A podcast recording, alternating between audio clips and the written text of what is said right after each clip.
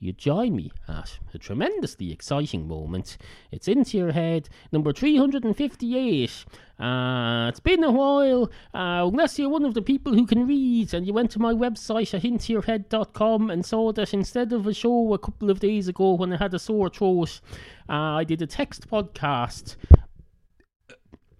uh, which turned out to be my special Christmas message podcast. I did it in writing, uh, so if you go to intoyourhead.com now and scroll down below this show, uh, you'll see my special text podcast. Uh, there was no oral noise involved in it. I probably made some noise while I was.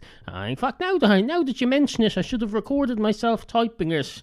And those of you who are proficient in whatever uh, whatever skills are necessary to decipher, uh, well, those of you basically who are hackers, uh, who monitor, uh, who steal people's passwords by putting a device uh, that, that, records keystrokes on the computer, uh, you can probably listen into the keystrokes and you figure out what I was saying. so I should have done that, but I didn't. it's too late now. there's no point crying over spilt milk. Uh, there's no point uh, oh, there's no point urinating over spilt coffee. Uh, or maybe there is. Maybe a bit and makes it a bit less sticky uh, on your carpet. If you spilled coffee on your... Because uh, urine is very clean. Uh, we know that from our cats. Cats love urinating because uh, it's one of the cleanest... Oh, it's one of the cleanest substances known to man. There are people who swear by drinking their own urine.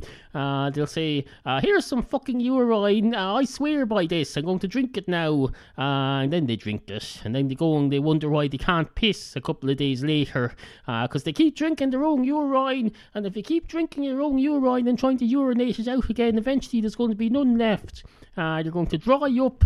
Uh, you're going to become like a brand new sponge in its packaging, except not as healthy. Uh, you're going to oh, you're going to shrivel up and die. Basically, you're going to be a big lump of skin uh, with no urine to keep to keep you fresh. Because uh, the properly, the people who do it properly, they get the urine and they put on a bit of tissue and they dab it on their skin and that keeps their skin nice and wet because uh, that's what people strive for nowadays wet skin. Uh, if you I know this from the advertisements if you have dry skin that's considered bad. Uh, it's completely different from the old days. In my day you were told when you get out of the bath make damn sure you dry yourself off with a towel because if your skin is wet in any way at all you, you're going to oh you're going to die of pneumonia. There's to be no wet. you need to be completely dry. But no nowadays they come on and say, uh, hello, uh, oil of Ulay keeps your skin nice and wet. Uh, dry skin, uh, don't be having dries. I remember once. Uh, oh, uh, I remember once my wife came home with this stone and she said, You've got dry skin on your heel of your foot. You should rub this on your rub this stone against your foot after every bath. Uh, so I did that for a while. A couple of weeks later, he said, Oh, that's great. Your skin's a lot less dry now. Uh, little did she know I just hadn't been bothered to use bothering to use a towel. Uh, it was nothing to do with the stone at all. Uh, so that's so that sort of thing is all hocus pocus, uh, hokey pokey dorum, uh, absolute bollocks, if you ask me. Uh, although admittedly now I'm not a doctor, so you shouldn't be taking medical advice from me. Uh, if you're in a position now where you think, uh, oh, I was going to go to the doctor with this dry foot, but that fella says it's okay, uh, no, I'm not saying that at all. Uh, not to you, anyway. Uh, I'm just expressing an opinion for the purposes of entertainment. Uh, are you entertained yet, are you? Uh, I don't know. We? Four minutes. Uh, my heart isn't really in this today. I'm just doing this out of a sense of uh, that I owe you a show. Uh, I owe all you. Uh, oh, I owe you all you people a show. Uh, I can't be going for weeks and weeks and weeks without putting out a podcast, despite the fact that I did a written one a couple of days ago. Uh, but you won't all have noticed that. Uh, you'll all think I'll, I've abandoned you and gone off to. Oh, gone off to prepare for Christmas because uh, Christmas is coming. Uh, Christmas is coming on Friday night. It's going to be here at midnight. On the stroke of midnight, uh, everyone's going to start screaming and yelling and saying, "Hello, Happy Christmas! Uh, it's Christmas. I'm wishing you a happy Christmas because otherwise, uh, your Christmas is going to be miserable. Uh, thanks to me, your life on the 25th of December is going to be all the better uh, Happy Christmas to you. Uh, that's what they'll say. And then people will reply with pretty much the same thing. Uh, the smart ones will just say, and the same to you. Uh, they'll shorten it and make it as brief as possible because there's no point wasting words. Uh, if someone's wished you uh, happiness, uh, you should be spend that time, that immediate moment, soaking up the happiness and making use of it, and not uh, reflecting it back like a mirror uh, where it's of no use to you. Uh, that's like if I if I give you a gift horse. Uh, and instead of looking it in the mouth, you take the gift horse and you give it back to me. You say, Thanks for the gift horse. Uh, here's a gift horse for you, too. Because I'm as genu- I'm exactly the same level of generosity as you. and I want you to know it. That's why people, I know people who keep boxes of uh, boxes of biscuits wrapped up in paper with no label on it in case anyone turns up with a present for them for Christmas so they can give them something back. Uh, absolutely fucking ridiculous. Uh, I remember when I was a child.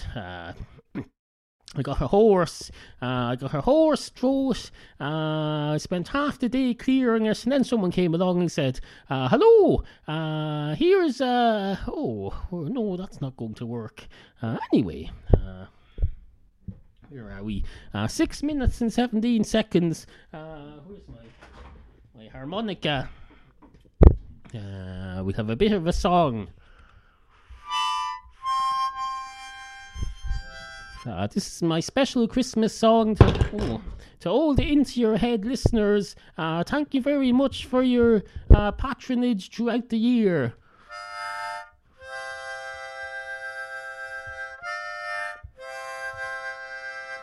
Oh.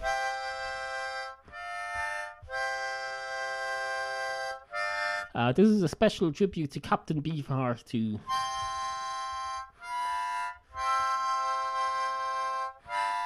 Dear Captain Beefheart. Dear Captain Beefheart. I don't really know you too well. But I do have your electricity album, which I think was called something else in other countries. Uh, but if I bring it up here, people aren't really going to know what I'm talking about. But it's the one that's got uh, Follow the Yellow Brick Road on it. And it's got you on the front with electricity between your hands and looking like a fellow with a beard.